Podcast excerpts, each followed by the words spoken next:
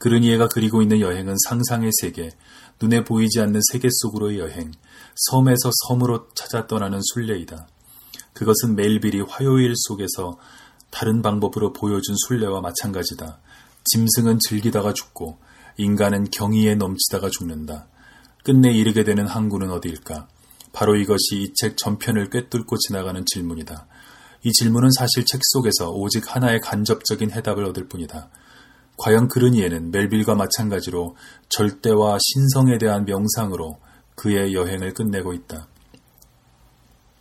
힌두 교도들에 대한 말 끝에 그는 그 이름을 알 수도 없으며 어디에 있는지도 알 수 없는 어떤 항구, 영원히 이르지 못하며 그 나름대로 사람의 발자취란 없는 어떤 다른 섬 이야기를 우리들에게 들려준다. 여기서도 역시 전통적인 종교들 밖에서 성장한 한 젊은 사람에게 있어서는 이 조심스럽고 암시적인 접근 방식이 아마도 보다 더 깊이 있는 반성을 향한 유일한 인도 방식이 되었던 것 같다. 개인적으로 볼 때 나에게 신이 없었던 것은 아니었다. 태양과 밤과 바다는 나의 신들이었다. 그러나 그것은 향락의 신들이었다. 그들은 가득히 채워준 후에는 다 비워내는 신들이었다. 오직 그들과만 더불어 있을 경우에 나는 향락 그 자체에 정신이 팔려 그들을 잊어버리고 마는 것이었다. 내가 어느 날 그 무례한 마음을 버리고 나의 이 자연신의 품으로 되돌아갈 수 있게 되기 위해서는 누군가 나에게 신비와 성스러움과 인간의 유한성, 그리고 불가능한 사랑에 대하여 상기시켜 줄 필요가 있었다. 그러므로 내가 그르니에게서 얻은 것은 확신들이 아니었다. 그는 나에게 확신을 줄 수도 주고자 원하지도 않았다. 그와 반대로 나는 그에게서 의혹을 얻었다. 그 의혹은 끝이 없을 것이다. 그것은 예를 들어 나로 하여금 오늘날 흔히 쓰는 의미에서의 휴머니스트, 다시 말해서 근시안적 확신들 때문에 눈이 먼 사람이 되지 않도록 보호해준 힘이 되었다. 섬 속을 뚫고 지나가는 저 이쪽 저쪽으로 흔들리는 영혼의 의혹은 하여튼 나의 경탄을 자아냈고 나는 그것을 모방하고 싶어 했다. 혼자서 아무것도 가진 것 없이 낯선 도시에 도착하는 공상을 나는 몇 번씩이나 해보았었다. 그리하여 나는 겸허하게, 아니 남루하게 살아보았으면 싶었다. 그러나 무엇보다 그렇게 되면 나는 비밀을 고이 간직할 수 있을 것이다. 그렇다. 이것이 바로 내가 알제의 저녁 속을 걸어가면서 되풀이하여 읽어보노라면 나를 마치 취한 사람처럼 만들어주던 저 일종의 음악 같은 말들이다. 나는 새로운 땅으로 들어가고 있는 듯하였고 우리 도시의 높은 언덕바지에서 내가 수없이 끼고 돌던 높은 담장들에 둘러싸인 채 그 너머로 오직 눈에 보이지 않는 인동꽃 향기만을 건네주던 가난한 나의 꿈이었던 저 은밀한 정원들 중 하나가 마침내 내게로 열려오는 것만 같았다. 내가 잘못 생각한 것은 아니었다. 과연 비길 데 없이 풍성한 정원이 열리고 있었다. 그 무엇인가가, 그 누군가가 나의 속에서 어렴풋하게나마 꿈틀거리면서 말을 하고 싶어 하고 있었다. 이 새로운 탄생은 어떤 단순한 독서, 어떤 짤막한 대화 한마디만으로도 한 젊은이에게서는 촉발시킬 수 있는 것이다. 펼쳐놓은 책에서 한 개의 문장이 유난히 두드러져 보이고 한 개의 어휘가 아직도 방 안에서 울리고 있다. 문득 적절한 말, 정확한 지적을 애워싸고 모순이 풀려 질서를 찾게 되고 무질서가 멈춰버린다. 그와 동시에 벌써 그 완벽한 언어의 대답이라도 하려는 듯 수줍고 더욱 어색한 하나의 노래가 존재의 어둠 속에서 날개를 푸득거린다. 내가 섬을 발견하던 무렵쯤에는 나도 글을 쓰고 싶어 했던 것 같다. 그러나 그 막연한 생각이 진정으로 나의 결심이 된 것은 그 책을 읽고 난 뒤였다. 다른 책들도 이 같은 결심에 도움을 준 것이 사실이지만 일단 그 역할을 끝낸 다음에는 나는 그 책들을 잊어버렸다.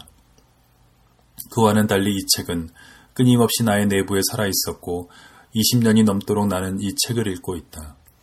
오늘에 와서도 나는 섬 속에 혹은 같은 저자의 다른 책들 속에 있는 말들을 마치 나 자신의 것이기나 하듯이 쓰고 말하는 일이 종종 있다. 나는 그런 일을 딱하다고 생각하지 않는다. 다만 나는 나 스스로에게 온 이 같은 행운을 기뻐할 뿐이다. 그 어느 누구보다도 적절한 시기에 스스로의 마음을 경도하고 스승을 얻고 그리하여 여러 해 여러 작품을 통하여 그 스승을 존경할 필요를 느꼈던 나 자신에게는 더없이 좋은 행운이었다.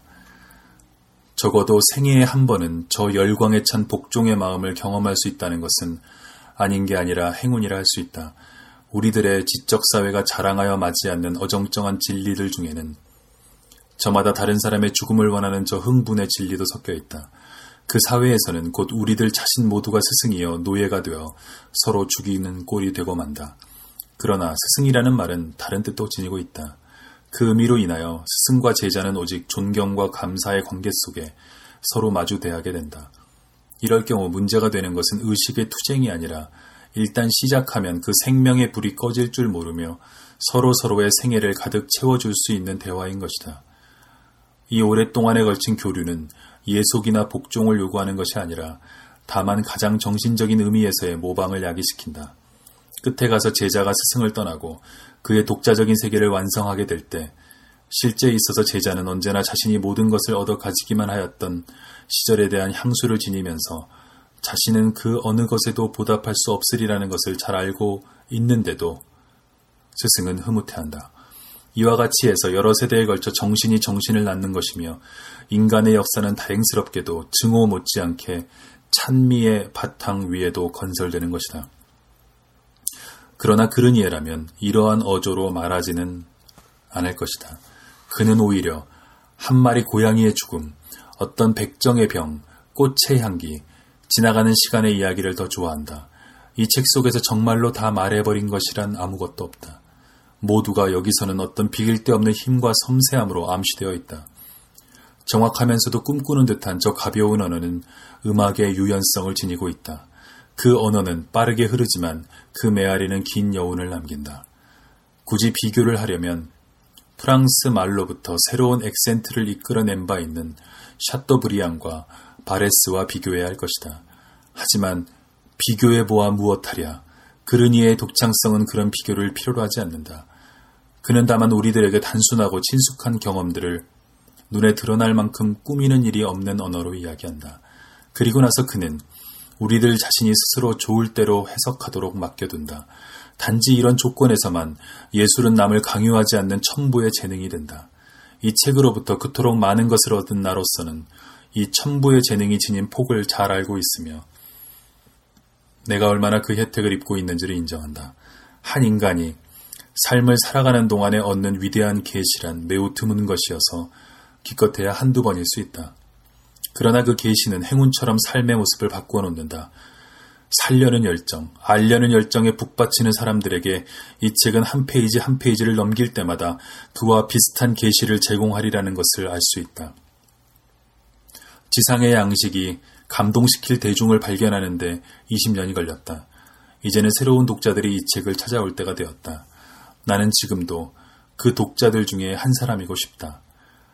길거리에서 이 조그만 책을 열어본 후 겨우 그 처음 몇 줄을 읽다 말고는 다시 접어 가슴에 꼭 껴안은 채 마침내 아무도 없는 곳에 가서 정신없이 읽기 위하여 나의 방까지 한 걸음에 달려가던 그날 저녁으로 나는 되돌아가고 싶다. 나는 아무런 회한도 없이 부러워한다.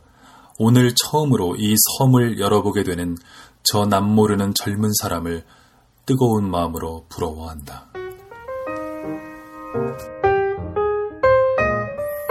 아, 대단하죠? 그, 이 참 추천사라는 건 이렇게 쓰는 거구나 하는 어, 것을 보여준 알베르 까뮤의 명문장인데요. 특히 마지막 부분은 이제 두고두고 인구에 회자되면서 어, 참 많은 사람의 마음을 울렸습니다.